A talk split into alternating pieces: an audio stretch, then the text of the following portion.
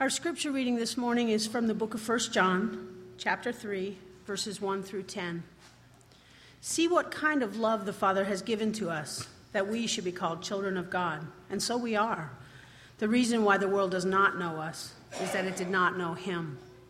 Beloved, we are God's children now, and what we will be has not yet appeared. But we know that when He appears, we shall be like Him, because we shall see Him as He is. And everyone who thus hopes in him purifies himself as he is pure. Everyone who makes a practice of sinning also practices lawlessness. Sin is lawlessness. You know that he appeared to take away sins, and in him there is no sin. No one who abides in him keeps on sinning. No one who keeps on sinning has either seen him or known him.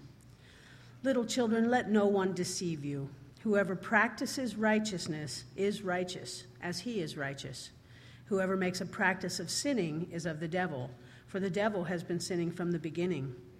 The reason the Son of God appeared was to, was to destroy the works of the devil. No one born of God makes a practice of sinning, for God's seed abides in him, and he cannot keep on sinning because he has been born of God. By this it is evident who are the children of God and who are the children of the devil. Whoever does not practice righteousness is not of God, nor is the one who does not love his brother. This is God's word. Amen. We are in First John, as you saw, chapter 3.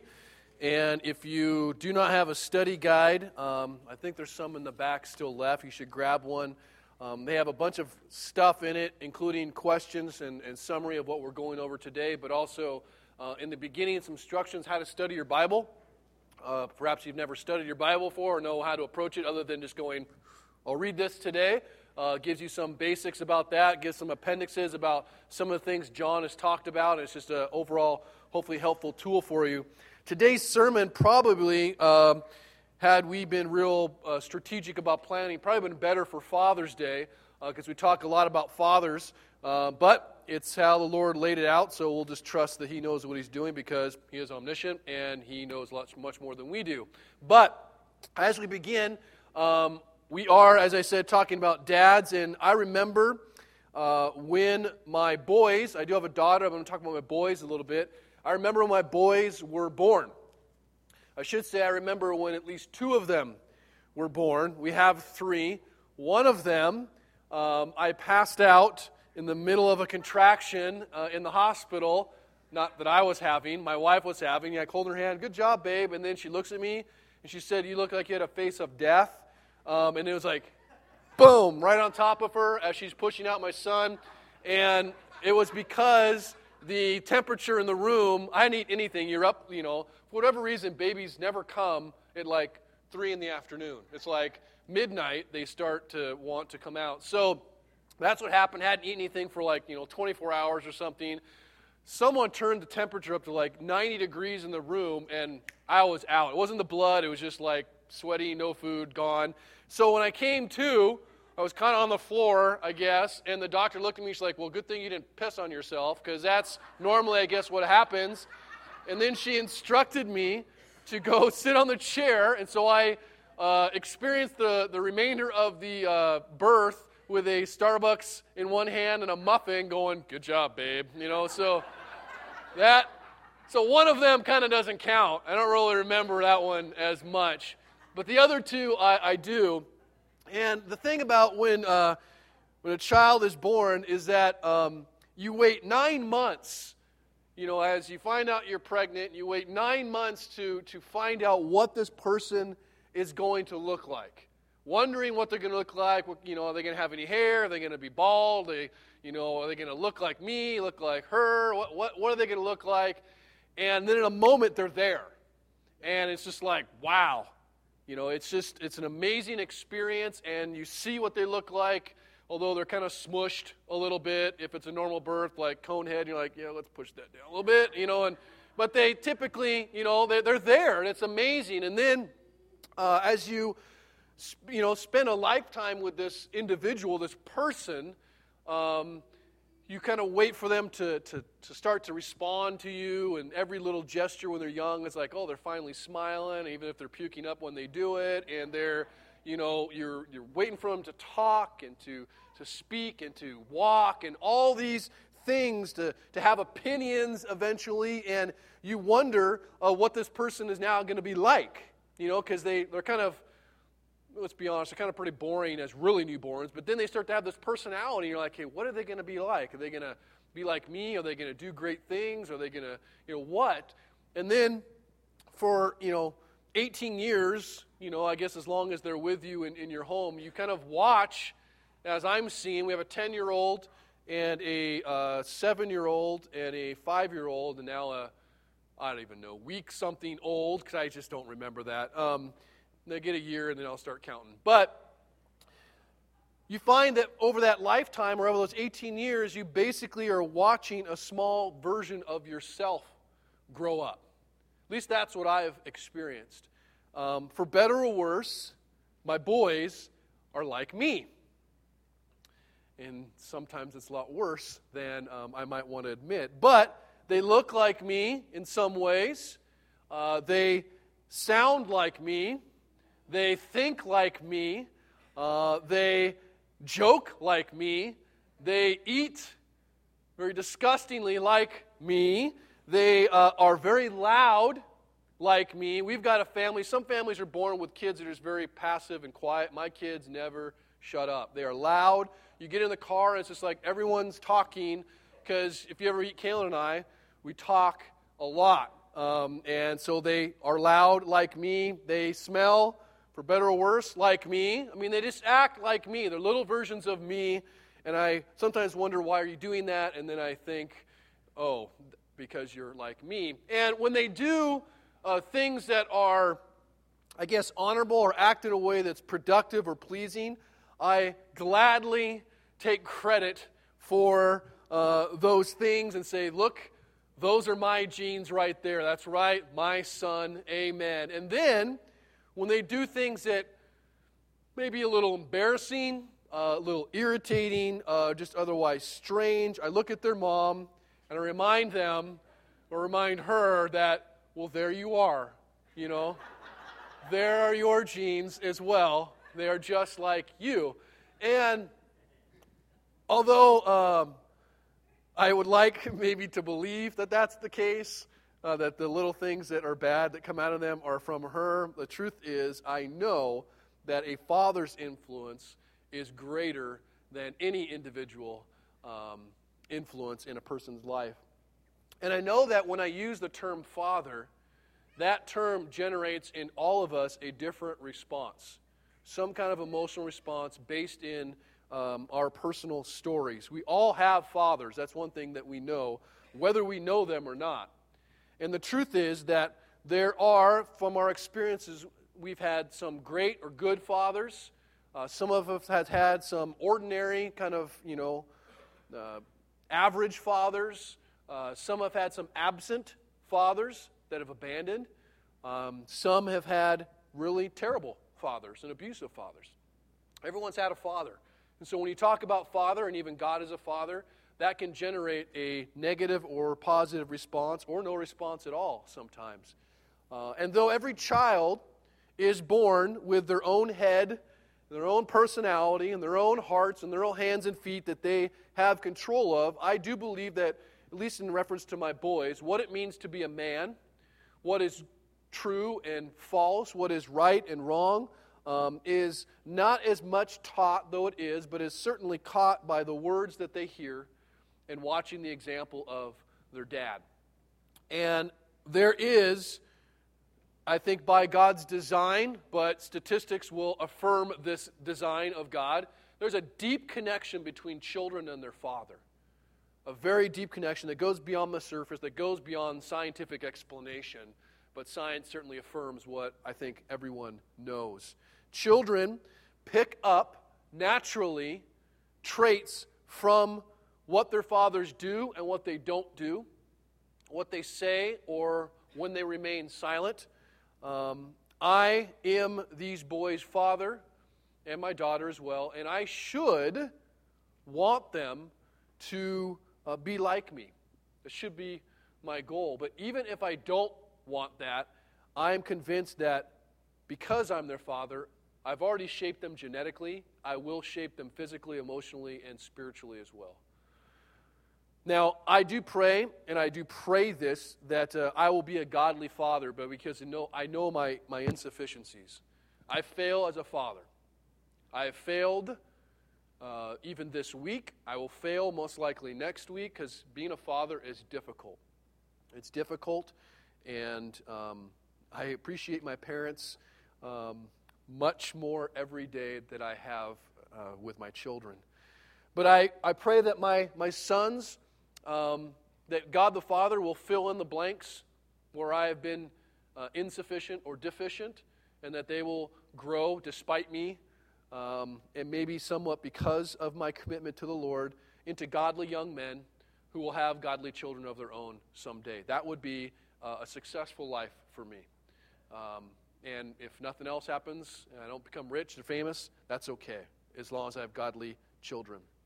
Now, my hope is that um, being a Ford boy, and we we've kind of added girl sometimes because Emerson feels left out, but we have a cheer. You know, we put our hands in like Ford boys, rah rah Ford boys, and we are the Ford boys, and I want that to mean something. I want that to have some some teeth to it, and my hope is that it will be obvious for the right reasons that these children are the sons and daughter, but sons of Sam Ford. Like that will mean something. And sometimes a person's father is not obvious. We're uncertain as to uh, who they are. And as we transition to a spiritual understanding of that, we see in John's letters up to this point, he's given us a series of tests. And the tests are determined really whether who are believers and who are non believers.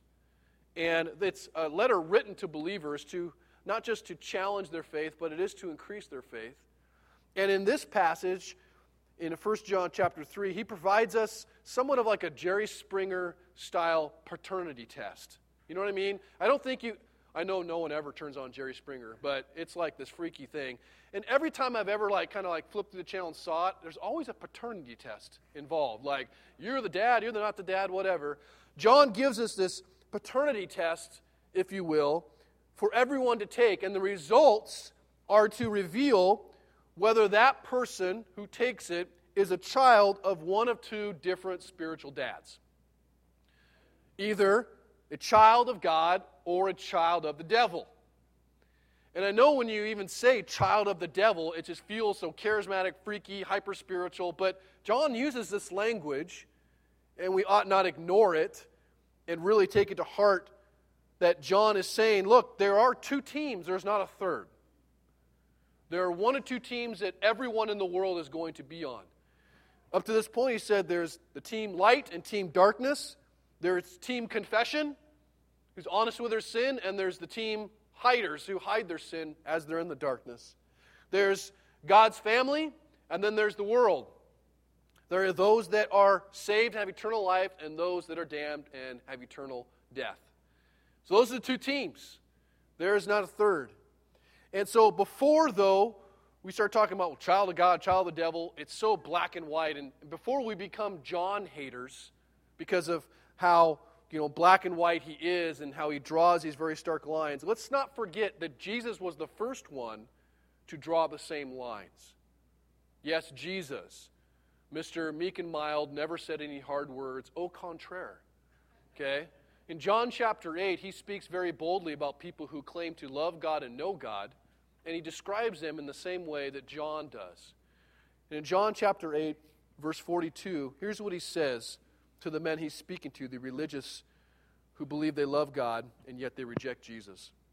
Jesus said to them, If God were your father, you would love me, for I came from God and I am here. I came not of my own accord, but he sent me. Why do you not understand what I say? He answers his own question. It's because you cannot bear to hear my word. You are of your father, the devil, and your will is to do your father's desires. He was a murderer from the beginning, and he has nothing to do with the truth because there is no truth in him. And when he lies, he speaks out of his own character, for he is a liar and the father of lies. So Jesus was the first one to say, Your daddy's the devil.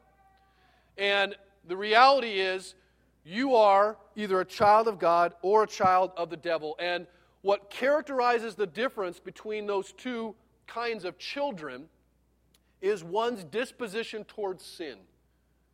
This is what John's going to say one's attitude about sin and their disposition towards specifically the practice of sin. One child practices righteousness, one practices unrighteousness. What's righteousness? Well, anything God approves as right. That's what righteousness is. Now, in verse 10, John plainly puts forward the test, and he says it, by this it is evident. In verse 10 of 1 John chapter 3, here's the evidence for those who are children of God and who are the children of the devil. Colon, which means, here we go. Here's the test. Whoever does not practice righteousness is not of God. Now, I think it's tempting when you read that. Maybe it's not for you, but it has been when I've read it in the past to dismiss John's words as aggressive, reckless, kind of, you know, something he's being a shock value, kind of like something Donald Trump would say, like, yeah, there's some truth in there, but he's kind of a psycho, so, you know, whatever. Okay? That's what I think we're tempted to do. He doesn't really mean that. We, we begin maybe to start revising what John says, softening what John says to basically make us feel better about our own sin. The fact that, wait, I'm a Christian and I sin, John must be wrong, or I'm not going to read 1 John anymore. Okay? The heart of what John is attempting to get at here, though, is that faith in Jesus changes an individual. It changes them from the inside out, and it changes all of their desires. And it not only changes their relationship with God and in terms of the eternal destiny, it changes their relationship with God in the present, in the reality right now. And it's a change that is delightful. It's a change that is powerful. It's not a change of putting a, a backpack of burden on as much as taking one off. Now, we will, John says here, when Jesus returns, he says at the beginning, he's coming back. When he returns, we're going to experience a new life in Jesus. We will see him, we will be like him. In a moment, we will be immersed in the glory of God, and I believe we will be restored completely in every way into who and what God designed us to be. Now, John doesn't elaborate exactly what that means, nor does Paul. Like, what does it mean to, to be like him? Now, I do know that it is better than any and the best conditions this world could ever offer. That's one thing I do know. Exactly what it is, I'm not sure, but we will be like him in some sense, and being like him is certainly better than the best life you can imagine here. But this life then is, is a beginning with an end that is glorious, an end that's a full restoration, an end that is something we should hope for and rejoice in. But it is a beginning, as in something is happening while we're here till we get to that end. And it is the beginning, I believe, of looking more like our Father. Every day, by loving Jesus more and loving sin less. That's what we ought look like over time. Will we ever achieve what we're going to look like and perfect? No. But there should be a growth. There should be a closer resemblance, if you will. So John's test here is not to determine whether we sin or not. Pass or I fail that one, okay? I sin. But it is to determine what is our heart attitude really towards sin towards the things that God says He hates?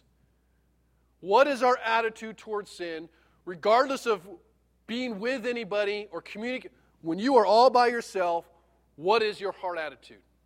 And so John gives us in verse 4 here a very helpful definition of sin so we understand exactly what sin is that we're supposed to have this disposition toward. And he says in verse 4 Everyone who makes a practice of sinning also practices lawlessness.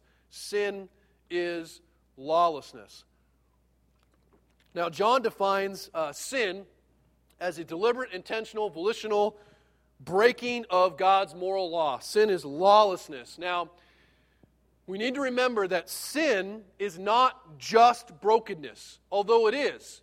It's much more comforting to talk about brokenness. We talk about brokenness in our story, um, how we are uh, incomplete, and all these things that we have deficiencies. And yes, it's brokenness, but it's not just brokenness. Sin is also not just falling short of God's standard of perfection. Okay? It is, it certainly is falling short, but that's not all it is. John here says that sin is rebellion against the Creator, it is rejection of His moral law. See, that is the problem with this world rebellion. Mankind did not fall because it tripped accidentally.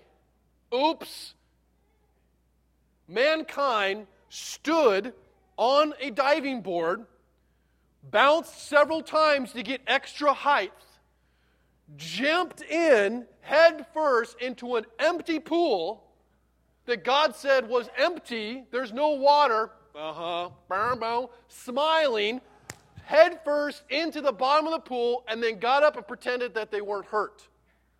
That is what happened, okay? It's not just, oops, I fell in.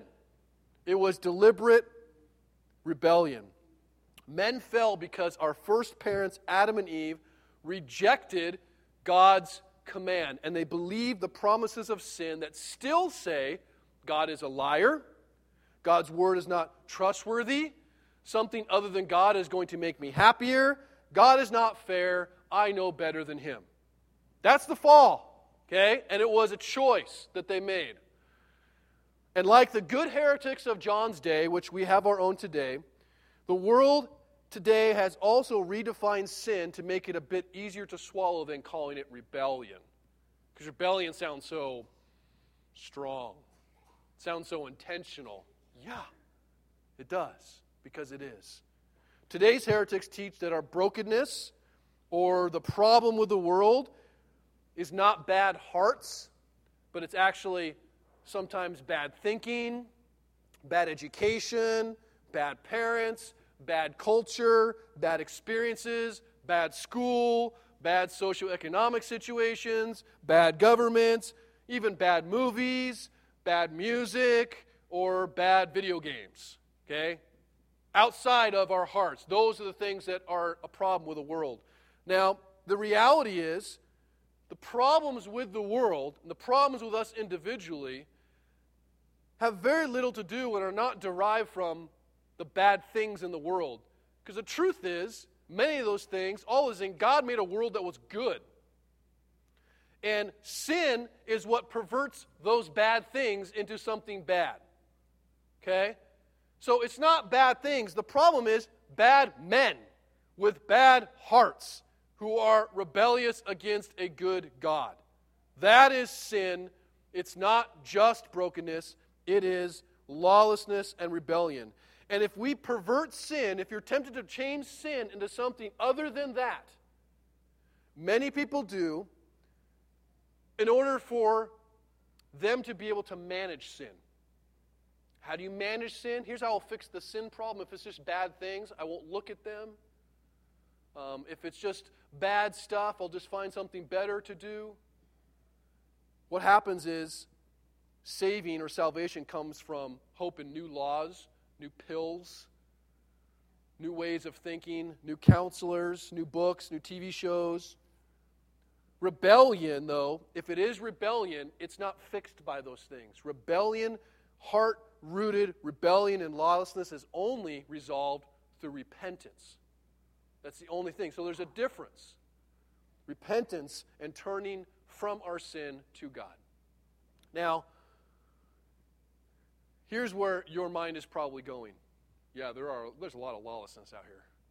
There's tons of lawlessness in this world. Man, this world is lawless. They, I mean infamous they, they are lawless. Man, that world. Okay. We're not talking about their lawlessness. We're talking about yours and mine. Our lawlessness in our hearts. We, men, disobeyed God's moral law and positioned ourselves as our own lords, making our own rules and laws. Now, the moral law of God forbids all kinds of evil, whether it be thought or word or deed, but it also commands good. So, whenever we break God's law, we do so sometimes by the things that we do and sometimes by the things we don't do. The things in times when we hate or we do the very things God forbid us, or when we don't do the things such as love thy neighbor as he's asked us to, or give to the orphans and widows as he's commanded us to do. So in verse 5 and 8, John says that that lawlessness, those hearts, is why Jesus came, and he came to take away sin and destroy the lawless works of the devil. So Satan, then, if we understand that logic, his work is to undo everything that Jesus has done. And he does this by setting himself in opposition to God's law and to God's will, to God's character, to God's truth. He fights against God's families, God's work, God's people, their children, and ultimately God's glory. And what he does is he takes all those good things that God created and he makes them bad by injecting rebellion wherever he can. And he's done that since the beginning. He takes the good food that God has given us and he makes us pervert it and worship it. Whether it be relationships, food, money, sexuality, whatever it is, even work, even religion, the things that God gave that were intended to be good, he injects rebellion so that they pervert against the ways that God would have them done and the way he designed them to be. And the Bible doesn't exactly explain why the devil has always been doing this. It does explain somewhat figuratively his fall and how it's rooted in pride. But what it does say is that his principle of living, Satan, part of his character is lying and rebellion. He is called the father of lies. And as a father, John says, Daddy Satan has his kids. And the devil's kids, the devil's children, are men of flesh, sinners who are called by Scripture enemies of God several times. Yes, men are lost, but we must not think them lost passively, right? They are lost in rebellion. Romans 1 talks about they've exchanged the truth that they knew for a lie. They are lawless men, hostile in mind and heart toward God. They hate God, they fight against God, and many eventually become foolish atheists who say that there is no God. They do not desire to change teams. Okay? Now, John describes them as, as lawbreakers, seeking to do what's wrong, taking advantage of people by not love, loving their brothers, and making a, a practice of sin cooperating with Satan. They habitually, constantly have a life of practicing sin. They work to hide their practice of sin. They enjoy, according to Romans 1, their practice of sin. And they also directly or indirectly encourage others to enjoy and pursue the practice of sin. These are the children of the devil. These are the ones quite frankly, described as those who do not know the Father by denying Jesus. They do not love the Father. They do not fear the Father. They're not afraid of God's wrath. People will say, well, you know, living in sin, no big deal. Whoa. I've had people say to me, well, if I get to heaven and God hates me, then so be it. Are you serious? You really, do you even hear what you're saying? There's no fear of God in that person. They ignore the voice of the Father. Think about your children. Okay, do this, do this. Well, whatever. They ignore the voice of the children. They disobey their father and his rules. They despise the father. They speak lies about the father. They doubt the father in that they don't trust that he's actually true, that what he's saying is good. They have their own ideas. They dishonor the father, and they hope in anything else but the father specifically the world. Those are the devil's children. And the question for all of us is like, well, how do you become the devil's children? Do you accept the devil in your heart or something? Because I want to avoid accidentally doing that. Okay? Let me give you uh, what Scripture says. In order to become a devil's child, you just have to be born. I won't ask for a show of hands of how many have been born. But that's what the Bible says. It says that everyone is born a child of the devil. Everyone is born a sinner. The Bible is clear that everyone is born a sinner by nature and by choice. The desires of sinful men, then, when you are born from the womb, are for everything that is not God. Now, that doesn't mean that we become the Adolf Hitlers of everything. By saying that, you know, we are born children of that doesn't mean you become the worst you could possibly be. Because whatever you are now, even Hitler could have been worse. Okay? What it means is that you're not absolutely depraved in that you do the worst things possible and love as few people as you can. It means that every part of your being, thought, word, action, deed, everything is born saturated in sin. That's shocking. Should be. I don't feel like a devil's kid. Sinners, though, freely make choices and those choices are governed by the lawlessness and rebellion in their heart. And the sin in us, and the child of a devil, prevents them from making the one choice that they need to make, which is to love God the Father. As Paul teaches, God allows mankind to pursue what is their desires. He lets them go, and as a result, they consume everything that a father is intended to protect them from.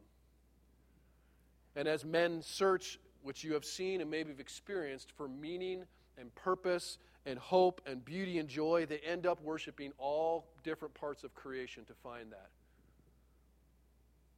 We are by nature born children of sin, children of the devil, and I'll just let the Bible speak for itself to prove that.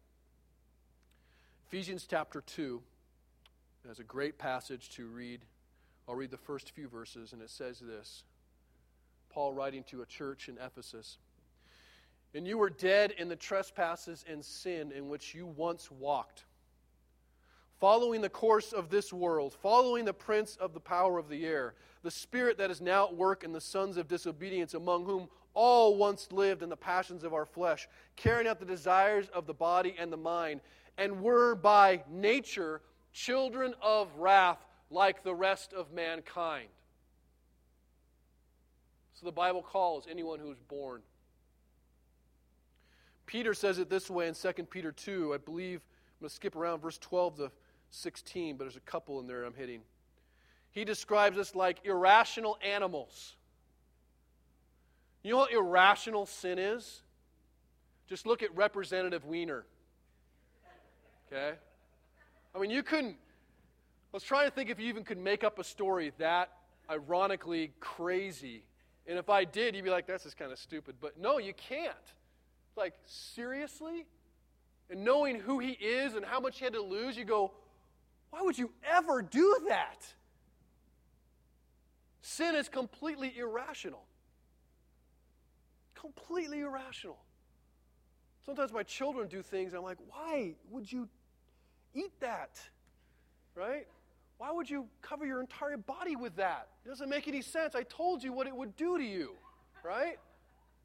It's irrational. You see, like celebrities out in the world that have, uh, you think, everything they could want, beautiful spouses, and some of the, the darkness they go into, and you're like, what are you doing? Sin is totally irrational. So he says, irrational animals, creatures of instinct, born to be caught and destroyed, blaspheming about matters which they're ignorant. They count it pleasure to revel in the daytime. In verse 14, he says, They have eyes full of adultery, insatiable for sin.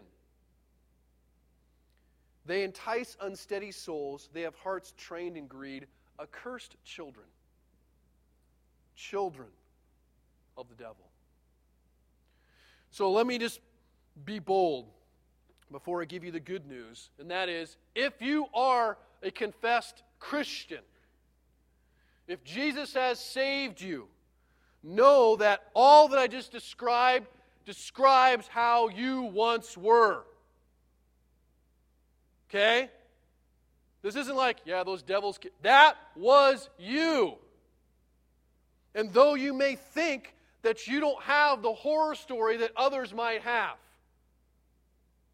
you don't think that you have as many dark chapters as the other. You have plenty of dark chapters. And the only reason that you don't really think or know or have come face to face with your dark chapters is because God has never revealed to you the depth of your sin.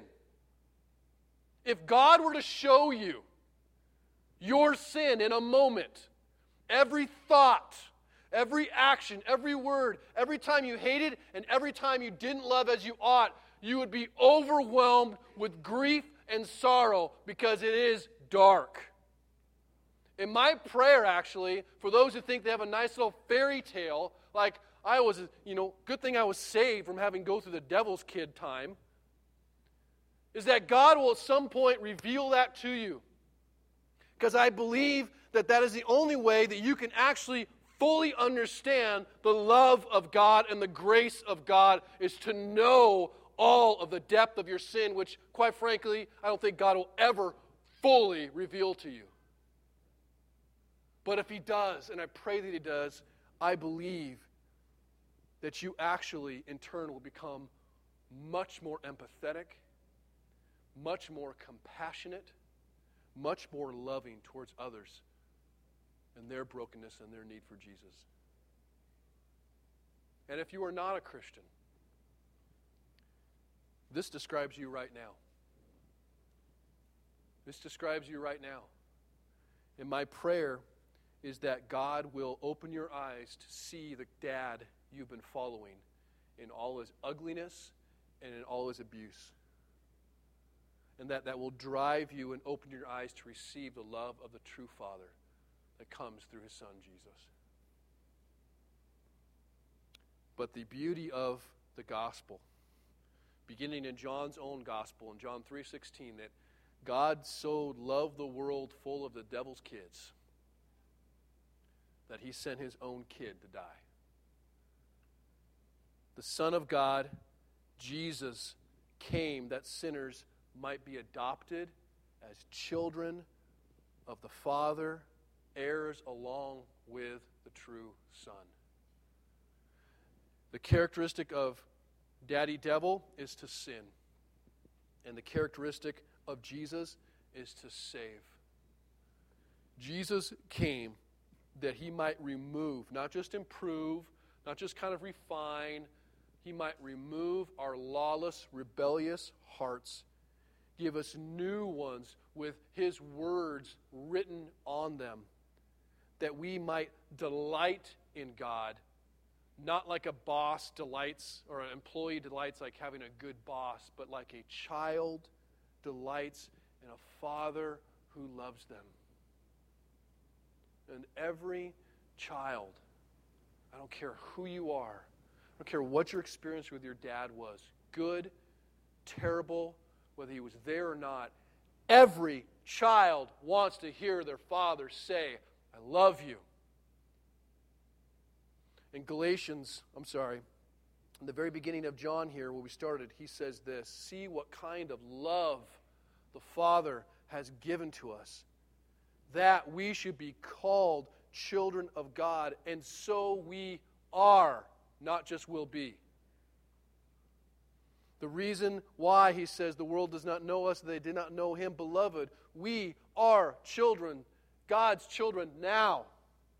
Now. He began this section by, by focusing on this inconceivable, amazing, incredible, really almost crazy love that the Father has for his children. God is our Father. Sit on that for a second.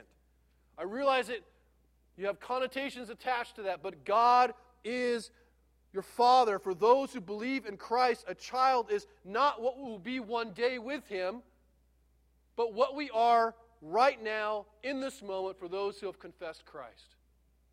What's that mean? It means we experience His blessings, His rights, and the privileges of a son right now. Now, this is not the imperfect father that you may have had or seen. This is the perfect father. The perfect father in every way, perfectly good, perfectly just, perfectly powerful, perfectly all knowing, perfectly merciful, perfectly gracious. And this perfect Father gave us everything He had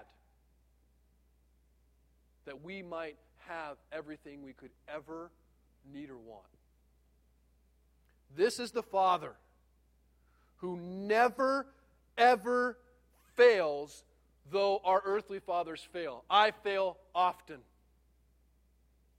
Your father failed you in some way. But this Father never fails. He never fails to protect. He never, ever fails to protect you. He never, ever, ever speaks words that are rash, unplanned, words of anger in response emotionally without control. He never grows impatient. If you are a father, you know how easily it is to become impatient with your children. It takes about that long for me to get impatient. Why? Because I have other stuff I want to do. Because I don't want to be bothered by having to help in the moment. The children become, at times, inconvenient to what I think is more important. The Father never does that. Do we understand that? Do we understand that the Father is never, ever, ever, ever, ever, ever distracted by anything that would take away from you. That he's never, ever too busy to listen. I understand that. If you can picture your, your, your heart as, as, as a house and a fireplace where Jesus is sitting there with two chairs, he's always sitting there waiting. Always. Inviting. Always. That's the beauty of adoption. He initiates everything, He pursues everything, and He's waiting to talk with you. And it's not like as you're talking with Him, that he's thinking about all the other millions of people and the things he has to deal with and making sure the sun comes up and the you know, gravity works and all that stuff. Okay? Hold on, hold on, hold on. There's a tsunami over here. We're going to take care of it. No. He's there always saying the right words, connecting you with emotionally, not distracted, looking at you eye and always.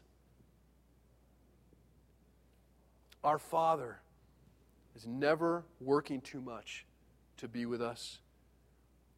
Our Father never fails to provide for us everything that we need, and really more than that. Let me ask yourself, as a father, I know all these things that you think your children need. They need a home. They need a car so we can transport. You know, they need to make sure they have soccer so they can, you know, be athletic and not 600 pounds. They need good food. They need a flat screen TV to enjoy their Xbox that they need. All the, do you understand that your kids don't give a snarf about that stuff? That more than anything, they want you. If you were a father, just like, you know, whatever you want, just throw it down. Do you realize that after a lifetime of that, you're miserable? You have a bunch of stuff, but you don't have what you really wanted, which was dad. And we do the same thing in our relationship with God. We think, we pray, we ask for stuff. I want this, I want that. Change the circumstance when what we should be praying for is just Him. That's really what you want. That's really what you need. And that's really what He gives Himself. To know Him is eternal life, John 17, 3 says. As God's children, then, empowered by the love of God that's birthed in us, that's the only reason we love Him and love others. The children of God seek to imitate their dad. And they do so. We talk about good works, we talk about works of righteousness, the things that God approves. We endeavor to imitate God not because we're motivated by the fact that He might spank us if we don't. Okay? We imitate God out of a desire to make Him proud. As if we could make Him more proud than He already is. Catch that? My children, I love them. I cannot love them more because of the things that they do. I will not love them less because of things they don't do. I can't be more proud of them. And they should be told that. But they also should be told the same thing about their father.